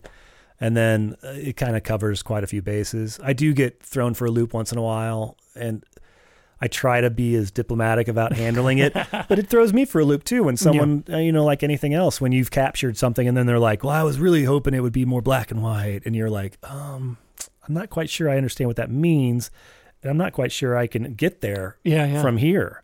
Like, I wish this conversation could start over. I I wish the song could start over yeah. with this conversation have, have, have Uh-huh. happened, you know?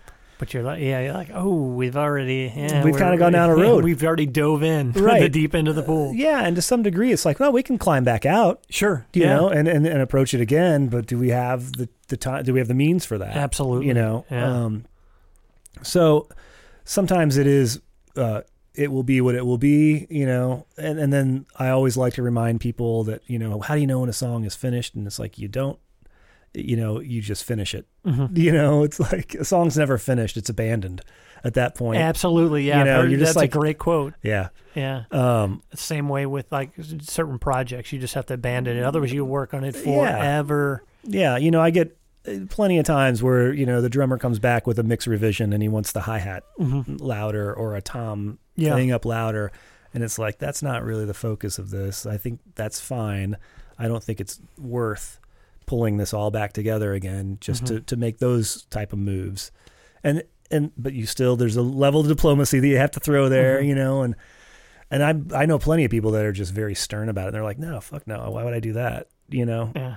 But- interesting. So, how did the uh, had you worked with uh, Richard Fortis before? No, so that was uh, you had mentioned him before. Rich Labonte is a friend of ours, Mhm.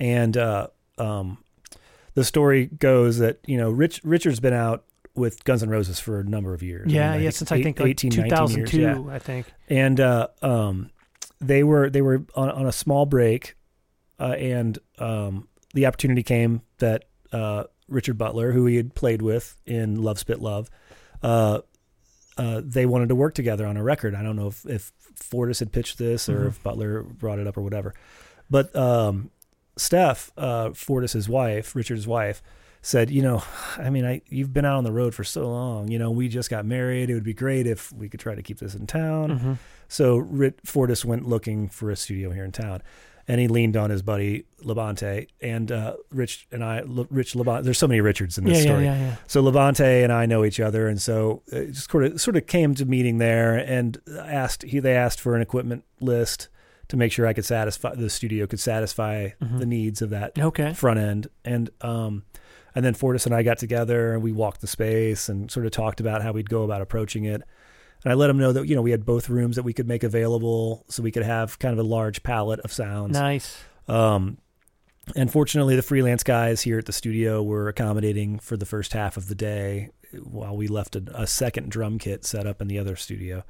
Uh, that we were this this control room's tied into both rooms. So um and so I, I let him know all the options, and it seemed that it was just going to work. So Fortis and I got together on that, and originally they had brought in their own engineer, uh, who was who was seemed, seemed to be working okay, Mhm. um, but apparently some some thing had happened, and the guy wound up cutting out early.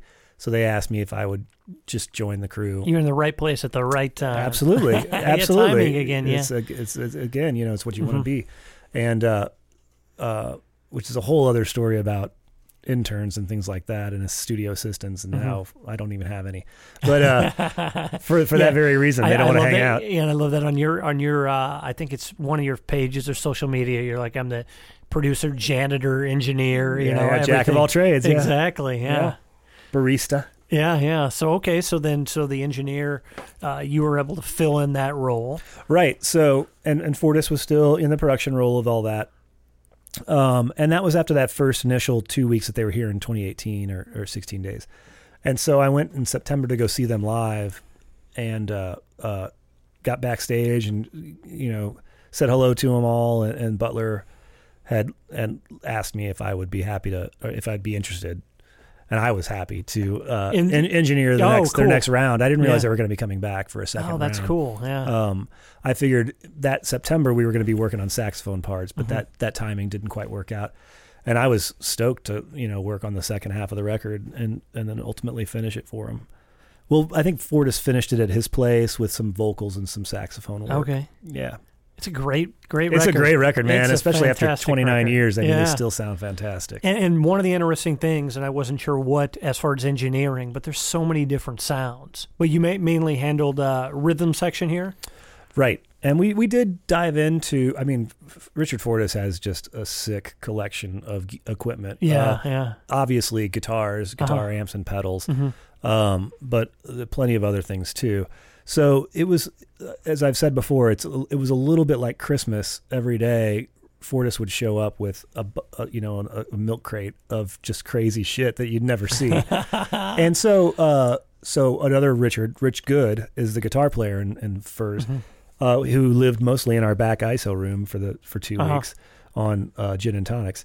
Uh, but uh, he was tr- he's I love him to death. Cool. Um, uh, so ultimately, we, we we got a lot of the rhythm tracks down. Uh, the drums ultimately got accomplished for the most part, uh, and so we had pulled a lot of amps into the big room uh, to record, Mhm. and that's when Fortis and and Rich Good get to shine a little bit on their uh, accoutrement Mhm. with uh, pedals and, and guitar amps and stuff. So there would be like six or seven guitar amps out there, and then Mhm. guitar player would be in here with pedals, and then we would constantly swap stuff out just to make new and Mhm. interesting sounds. I'm sure Tim Palmer, the mix engineer, uh, futzed with a lot of stuff as well. I can hear a lot of special spatial stuff that was going on that I know we didn't. I, I didn't have Uh-huh. a part in, Yeah. but I can tell that there's still a lot of meat and potatoes that we did. Oh, that's cool. So i- who knows once it gets to certain stages? Yeah. I mean, when it gets to the mix stage, and it was oh, that record was mixed so well. really well. Tim Oh. Palmer is a stud, man. The guy knows what's going on. Yeah, I don't know. I mean, I don't know much. I know some of the names, like uh, you know, yeah, like so the Palmer's bigger a, names. he's a he's a Brit. Uh, by he's a UK guy um, who came up. I mean, one of the I mean one of his early records was Pearl Jam Ten. Ah, so yeah. huge huge album for Yeah, him, and that sort of solidified him. And he's done tons of big records since then, um, and still continues to do them. But now he lives in Austin. Uh, and so I think that connection maybe happened from Richard Butler. I'm not sure if Richard Fortis had that connection Mhm. or not, but it was a perfect pair. It's fantastic. Yeah, and uh, great. I'm I'm not a. I mean, I haven't gotten into the vinyl. It's just like it's so at this point in my life, you know, I don't Yeah. I don't see that happening. But uh, my buddy, I don't know if you ever worked with Jim Oosley. He was Sure. in uh, My Two My Planets. two planets. I and- did several records for them. Yeah. Okay, yeah, Yeah, yeah. So we're yeah, have all these connections. But he posted something on Facebook where when he had bought it and the purple vinyl and all that, it's Mhm. just beautiful. Yeah, I think that's a necessary thing if you're coming out of 30 years of record making. Yeah. You know, you get your next record after 29 years. Yeah. What is it? You you got to put it on some color and, vinyl. and it's just yeah, it's so cool. It's art, you know, just the Well, record itself, right. and the things that people are doing now with vinyl. Like I saw something that was like a clear vinyl that Yeah. like uh, you could see through it, and it oh, was it's like been happening for a bit. I mean, I just did uh, during this quarantine. I did a lot of uh, uh, transfers uh, for Skin Graft Records, which was a, is a Chicago St. Louis Mhm. kind of based thing, and they had to send me old tapes, old half inch tapes, quarter inch tapes. Mhm. I mean, I even got cassette tapes. and and vinyl from them to transfer to archive. And from '92, I was getting clear vinyl. Mhm. So it's been around Okay. for a bit. Yeah. Yeah, see, I just that was one thing I Yeah. just never got into. It was just easier for me to get CDs and whatnot. Well, of course. but, yeah. uh, one Then you day can play those in your car. I mean, Yeah, oh, yeah, The yeah, record skips for- constantly in your yeah, car. you know, and the power supply. You know, you I mean, you know, run these inverters and everything, and yeah, it's cool. Um, yeah, no, great, great project. That's so cool that you were able to be a part of that. I, I feel really lucky. Yeah, Mhm. yeah. I was happy to have it here in St. Louis. Yeah, yeah. Hopefully, one day, you know, it'd be like the Pixies coming to the studio. That'd be That would be great. fantastic. Yeah, yeah. I would love something like that. But uh, yeah, that was a, that was a cool one. Um, what else? What else? Um, so outside of music, I mean, what do you do to keep balanced? And because I think you do any one thing that uh, gets a little stale, or maybe you lose perspective. Sure. I mean, what do you do to or other activities that, uh, like for myself, when I bicycle, That's great. it's you know I start getting ideas for different things when I separate from from what I'm doing. Yeah, yeah. I like to uh, uh, tear stuff up Yeah. and build stuff. Okay. I, I really enjoy that. I, I work on my house as whenever I can. Fortunately, I have a, a wife and three daughters that are very tolerant of, Uh-huh. of me Yeah. ripping you know bathrooms apart and maybe doing those home projects. hmm I feel like I do them pretty well. You know, uh, as I was saying earlier, I like to reverse engineer stuff, and I read a lot about how to do those things. I enjoy that. Spend a lot of time with my, my going to my girls' events, softball, Cool. and soccer, and stuff Yeah. like that. It's hard to keep up with three, you know, preteen, teenage daughters. Yeah. Uh, and then my wife's really active with that. Mhm. So we try to stay as busy as we can with that. We love our families, extended families. So we have some people out of town that we go visit a lot. And I wind up helping, like I'm building a deck right now with my father-in-law. Uh, so on the weekends or whenever I can get off time, we'll go Sure. up there and do those things, you know. Uh, and I've always sort of done that, building projects here around the studio. I, you know, just working in audio is one thing, but I still piddle around the studio a lot, uh, changing things up or building things, or um, uh, maybe communicating with some of the artists that are eventually going to come in. You know, um, maybe it's not just directly recording them or whatever, but I do. It is really a big passion of mine to stay here and be a part of this. And I feel like if I'm away from it for any couple days, so that I feel like I'm jonesing to just show up, Yeah. even if I'm even if there's studio sessions going on that I can't be a part of, Uh-huh. I still wind up showing up Gotcha. and uh, making coffee or whatever else. It's just something I'm I'm very proud to be a part of it. But I do, you know, I'm not a I'm not a huge bicyclist, although we love going about the Mm-hmm. town with the kids and doing that. But I mean, raising three girls is keeping me busy enough. Oh, bet. Yeah. Yeah. Like I don't I don't go out much. Like Uh-huh. even even before quarantine, I wasn't clubbing much or anything like that. I'm a bit of a recluse when it comes to that. I really enjoy my home life and staying there and just piddling about the house. Very cool. It's a good time. Yeah, Yeah. good stuff. Yeah. We'll go with uh, a few rapid fires. If you, Okay. um, like what album, you know, historically, you know, if you you could say, I mean, I, w- I really wish I would have produced that album. Oh, I don't. I mean, I, I don't think I've ever had. So I'm a huge Tears for Fears fan. Elementals, uh, one of my favorite Mm-hmm. records to listen to. Um, I don't think I think of it like that, but Mhm. I do think uh, listen to records and think how they went through that gaunt, Sure. that gauntlet of Yeah. production and and I mean everything back from uh, Violent Femmes added up, like you know punk acoustic rock. You know, I was just like, wow, who had the balls to say that? That's that would that'll go. That'll be great. Don't worry, guys, it'll be perfect. You know, I've never, I can't imagine having that type of uh, fortitude. Mhm. You know, that that that type of attitude, even you know, just just to say that'll work. Yeah, So I don't know that I've ever listened to something and said, "Boy, I wish I would have produced that." Uh-huh. I just really envy it. sure. Like you just think about what that experience would be like, Oh, yeah. working with those artists. I mean, why, well, Oh, I yeah. guess let me reframe it then. How? I mean, what artist would you have loved to work with? I mean, maybe somebody's not around, like Zeppelin. I mean, you know, we'll never see a, another Zeppelin record Sure. again, most likely not. But uh, what artist would you have said, you know, I'd have loved, or still, you know, the possibility of working with a, a certain artist Sure. or group of artists? I would put Tears for Fears is probably Okay. up in that category because say they cover they cover a lot of ground Mhm. and there's a lot of, there's a lot to their palette. You know, it's not just a guitar rock thing. There's Mhm. there's a lot of keyboard elements and uh, production to it, which I enjoy. So I mean, I would probably put them up there. I mean, they've seemed to stand the test of time. Um, yeah, I mean, maybe it's Mhm. not a sexy one, but No, I- it's I just really There's- enjoy that. there's Yeah, some great tunes. Yeah. yeah. I mean, I listen to some elements of it, and I'm just like, oh, there's there's artists, you know, and, and instrumentalists that I really enjoy listening to. Like I, I Mhm. like I'll, I'll pop up records just for the sake of listening to them, and I, I just often fantasize like uh, you know Tracy Bonham uh, uh, on um, a couple of her records. I'm just like, wow, the rhythm section is so amazing. You know, it's Taylor Hawkins, I Mhm. think, or no, it's Josh Freese and, and those.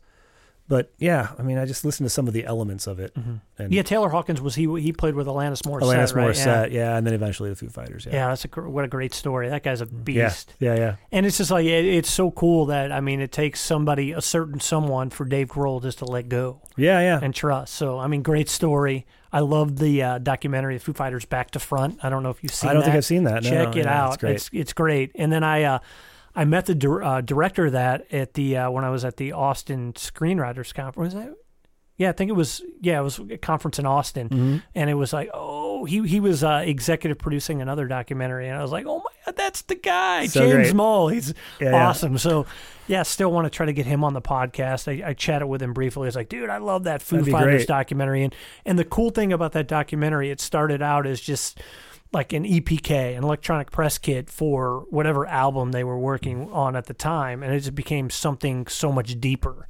And it was like just the regrets Dave had for the original drummer and how he kind of pushed him out, and just you know, it's just, Yeah. it's, it's like a, a good story of reflection and and just sort of uh, how we, we on. started talking about how you try to catch b-roll hmm and then it winds up turning into a a song you know or, Yeah. or into a film at that Yeah. point you're like i was just trying to catch some b-roll Yeah, they're talking and it just Yeah. how it evolves, and it was it was very simple, and that's what when I started, you know, I was working on like developing a show, and when I was talking to like the Divine Sorrow guys, which I, I know you worked with them, so with with Brian, and I was thinking like.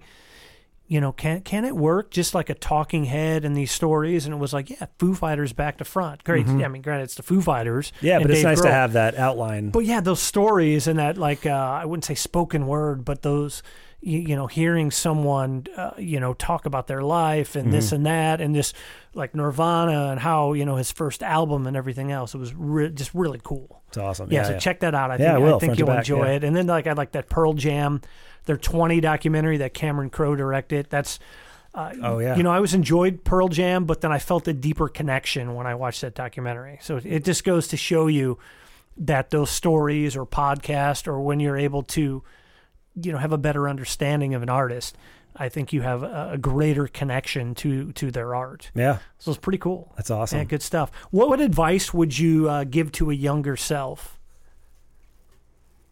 So you know, looking back, you could talk to yourself at Yeah. maybe eighteen. i think i would say uh, one of my things would say uh, easy up motor mouth you know there's no stop talking so much uh, yeah i was always i was that was my handle when i was a kid on on the cb my dad we would be driving in the truck and i, I would talk on the cb to to uh just to any any Yeah. trucker that'd come by and Yeah. they, they'd be like what's your handle? And i'd look at my dad and he's like tell him motor mouth.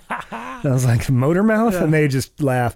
But that was and then even with working with greg trampy at music masters that's that was an advice that he had given me. He's like you don't need to comment so much you know?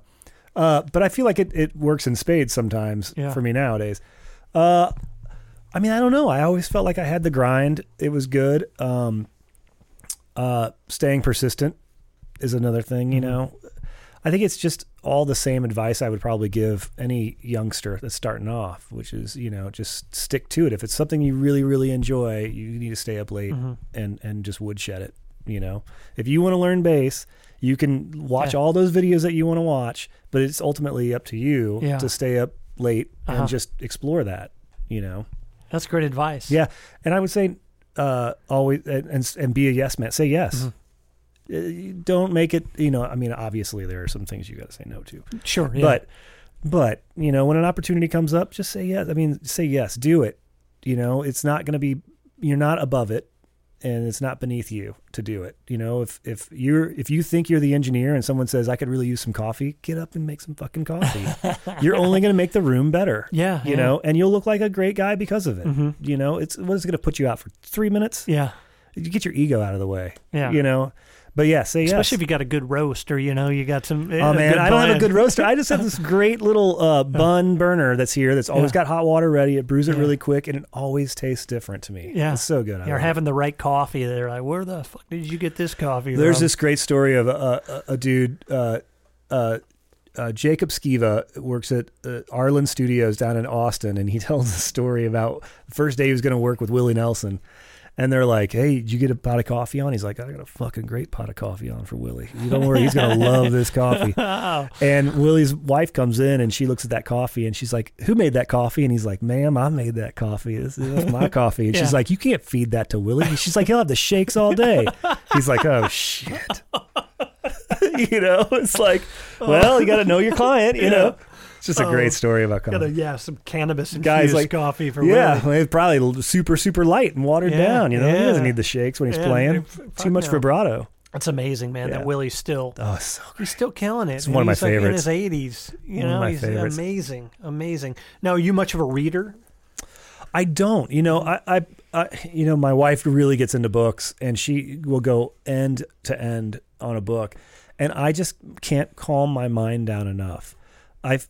It's hard enough for me to come home from a session or from work uh, at midnight or one in the morning, and I, I won't get to bed until three or four sometimes. Yeah. and, it, and I'm not doing anything. You know, I I I read short stories quite a bit, and I'll get through chapters at a time of books. But I, I feel like I'm doing an injustice to the book to n- to not stay on it, Mm-hmm. And so it's really hard for me to do that. So I I do a lot of magazine article reading and things like that. Oh, that's good. Yeah, yeah. that's keeping educated. Yes, but but yeah, to get involved in a in a front to back Yeah. you know piece, that, you know, I, I just I can't. Yeah. You know, I just my mind doesn't work that Sure. way. Yeah, you get that toilet reading on like Facebook and I mean, whatnot articles. your listeners are probably like, "This guy's all over the place. How could he fucking read?" I mean, you know, I can't. It's Yeah. so hard to stay focused for me on on something like that.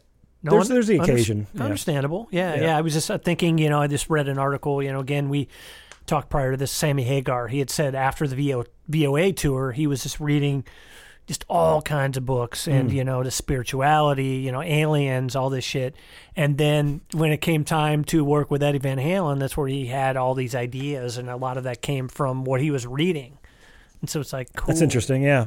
Cool. And there's another thing, you know, It's I'm also c- considering his perspective was from you know starting in 1983 when there wasn't small content readily available on the internet. Mm-hmm. yeah. Oh, yeah. So you had to read books, you know, Oh, to get any information. You know, nowadays it is all articles.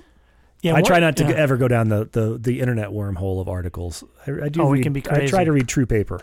No, I agree. I something Yeah, about yeah. paper that just It just uh, feels like it's more vetted, and it yeah. you know, Absolutely. it didn't come out yesterday. yeah.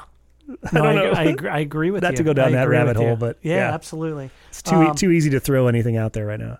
Yeah, yeah. Um, is there any album So, that? some something tells me that this rapid fire isn't going as rapidly Nah, as you'd okay, like. but it's fun, man. I'm digging Okay, it. I, okay. I, I like to. I like to, you know, have a deeper understanding. So I. Sweet. I threw yeah. out rapid fire because I stole that from Tim Ferriss, and Right I was on. like, okay, he does Okay. rapid I fire, don't feel bad and now. here's here's this. So yeah, like man, favorite color. Yeah, whatever. way. what is? I mean, throw it out there. Favorite color? I don't really Uh, have I one. like myself. orange. Yeah, I like orange. Yeah, my yeah, bicycle is orange. Ah, All right, there we go. There's a rapid man. fire. We got a rapid fire there. Um, let me see. Let me see. Uh, yeah, I don't have these. I mean, everything's gone really smooth up until then. I had all this prep. I didn't need to use it. Oh, so sorry. maybe the fact Go back in time and ask me no, one no, of your no, preps. no, no, no. You answered everything. It Oh, was a God. beautiful thing. Everything that I wanted to, it just happened. Very, you know, just it just it was flowing. Oh, it was fantastic. This is very sweet So now. I'm thinking of like, all right, what else can we ask? Um, da, da, da, let me see. No reading there and that. Uh, Gene Simmons, I got this one. I think I stole from like Rolling Stone from the uh, back page where they they have these questions that Uh-huh. uh, they ask. Gene Simmons says rock music is dead. Do you think it is? Oh wait, that's a yes or no question. What do you feel about that statement? I should say. Uh, I mean, rock and roll is not dead. It's just seemingly hard to discover. Right? So I just feel like there's just so much out there now that the basic rock and roll that people are talking about, which I feel is sort of a guitar, you know, maybe two guitar band, bass, drums, played loudly with uh, a a message, right? It could be as simple as, you know, I want to go to bed Yeah. Or you know I want to rock and roll all night, whatever. But that that's hard harder to find now because there's just so much else out there, Oh yeah. right? So no, it's not dead, but it is just hard. You just have to search for it, Mm-hmm. you know, and and so I think the result is most people, most youngsters, that are starting off don't have just a basic palette Mm-hmm. of rock and roll or punk rock or new wave. Mm-hmm. You know, it's not just Roy G. Biv anymore. I mean, they're looking at the kaleidoscope of colors now, and they're like, "Well, no, I like this little more turquoise kind of vibe," and so they they just move in that direction. So there are some that will wantingly go and find this raw, you know, 1978 to 85 rock Mm-hmm. palette, and and they're the ones that are are keeping it alive. Um, you know, I that's there you Yeah, go. yeah. There's a band that I I saw at Pops, um, after Alberta Poppies three. They were uh, you know they were playing. Uh, Buckcherry came into town, Sure. so they were like the local opener, and uh, great show. They always kill it. And there was this band called Joyous Wolf, which was touring with Buckcherry. And Buckcherry, that was a band I never got into, but That's rock and roll. they were tight. yeah. Oh Their yeah. Their set oh, yeah. was tight. They were just oh, I mean, it was a great show Sure. great show. But this band, Joyous Wolf, younger band uh, out of Anaheim, and uh, they kind of had that '70s, you know, maybe a little Allman Brothers vibe, a little Zeppelin vibe, Mm-hmm. and they're, you know, they're starting to really get a lot of reviews and just starting to make a name, and it's really cool. Mm-hmm. That's great. Um, you know, another band we talked pre, uh, you know, I was I was setting up Pre-show. pre-show, yeah, yeah. So uh, Hounds. Sure. And I think, you know, they're, and I love their early, you know, they were clockwork and their early, yeah. I mean, I loved it. I mean, I really connected with that, had a ton of video ideas. And, uh, and then they discovered like their different palette, as you stated. Yes. Um, that that came out. So we're we're working on that record. Yeah. It's coming out. I think shortly. As this pandemic has slowed everything down. Exactly. But they did come in originally as a three piece, and then uh, during that time frame, we realized that well, we could we could plug a few holes in this dam, you know, with a little keyboard thing here Mm-hmm. yeah, and there. yeah. And they were like, well, you know, our brother actually can play bass or keyboards, and so we brought him in to do some stuff. And So yeah, you're so responsible for uh, bringing Logan back I- in. well, I did allow. I wouldn't say I allowed it, but uh, I, I allowed it into the room. Uh, no, it's great. I'm glad. That's yeah, yeah, fantastic. It really does fill it out. And me Yeah. being a former keyboard player, I appreciate that sort of thing. Uh, that's still rock and roll. Yeah. I mean, you know, and their message is still sort of rock and roll. Mm-hmm. But yeah, I mean, it's it's not directly down that one way, that one lane road of rock of Gene Simmons rock and roll. If Mm-hmm. Oh, that's, if sure, that's sure. a reference. But yeah, no, I'm really proud of that record. That's, I'm hoping everybody's going to get to hear that one soon too. Though it's a really good. Yeah, one. yeah, and it's good to you know I like to maybe come full circle or we bookend this, but the fact that you connected them with Ted Bruner, who's Yeah. such an awesome dude and My amazing high school buddy, yeah. songwriter, and I love the Colony songs, and man, just amazing. He's a amazing great guy. Dude. Yeah, yeah. So that's that's so cool that uh, yeah that you were able to make that. You know, we're talking about these connections and. And that was so great that he was able to be a part of that and, and do what he has done. And hopefully that's, you know, relationship that continues. And, Oh, and as they grow, I mean, what a great mentor for a young group of guys. And they've been at it for about 10 years now. yeah, yeah. So it's uh it's interesting to see how they've developed and Yeah, and they're still really young guys too. Yeah. So it's amazing that they started off so young. Yeah. Absolutely. So yeah, it'll be I'll be uh, interested to hear that, and I'm glad that you have that connection. And um, yeah, it's good stuff, man. It's good that they were able to inhabit this space, and it's just a more stories that come out of Sawhorse Studios. No, it's great. Yeah, I no, love I it. love it. Yeah, I love being a, a host here with any any of the Yeah. groups that come through, even if I'm not an engineer on Yeah. it. You know, but uh, I'm always happy to like connect people with it, even whether it's a, a solo artist that comes in and just needs a bunch Mm-hmm. of different musicians that we're collaborating with, like Jimmy Griffin or Kevin Oh, yeah. Bowers. Yeah, Jimmy's great. You know, those are like first call guys. You Yeah. know, that come in and and um, they're just they're just seasoned and they they have this. Uh, I've already been through it once, Mm-hmm. kind of approach. Don't worry about the small stuff. It shouldn't have to matter. You know, like it's just me that matters. You know, type of stuff. Mm-hmm. yeah, yeah. know. And on, on And this serve note, the song. it's uh and yeah and nowadays we we have the capabilities where you know we can do a podcast anywhere we can you know i can edit video in my basement you can record you know anybody can record music in their house Sure. but i think there's and that's all great but i think there's something about coming to a space like this and collaborating and and you know having these experts and having people that care Sure. I think that's you know it's important to at least have maybe a little bit of that on, Yeah. on a project. Yeah, I agree. If one can make it happen. I agree. I I think ultimately that what whether you're doing it at home or not, mm-hmm. what you need to remember is that you know you're not. Hopefully, you're not making the record or the project or the video or whatever for yourself. You're making it for other people.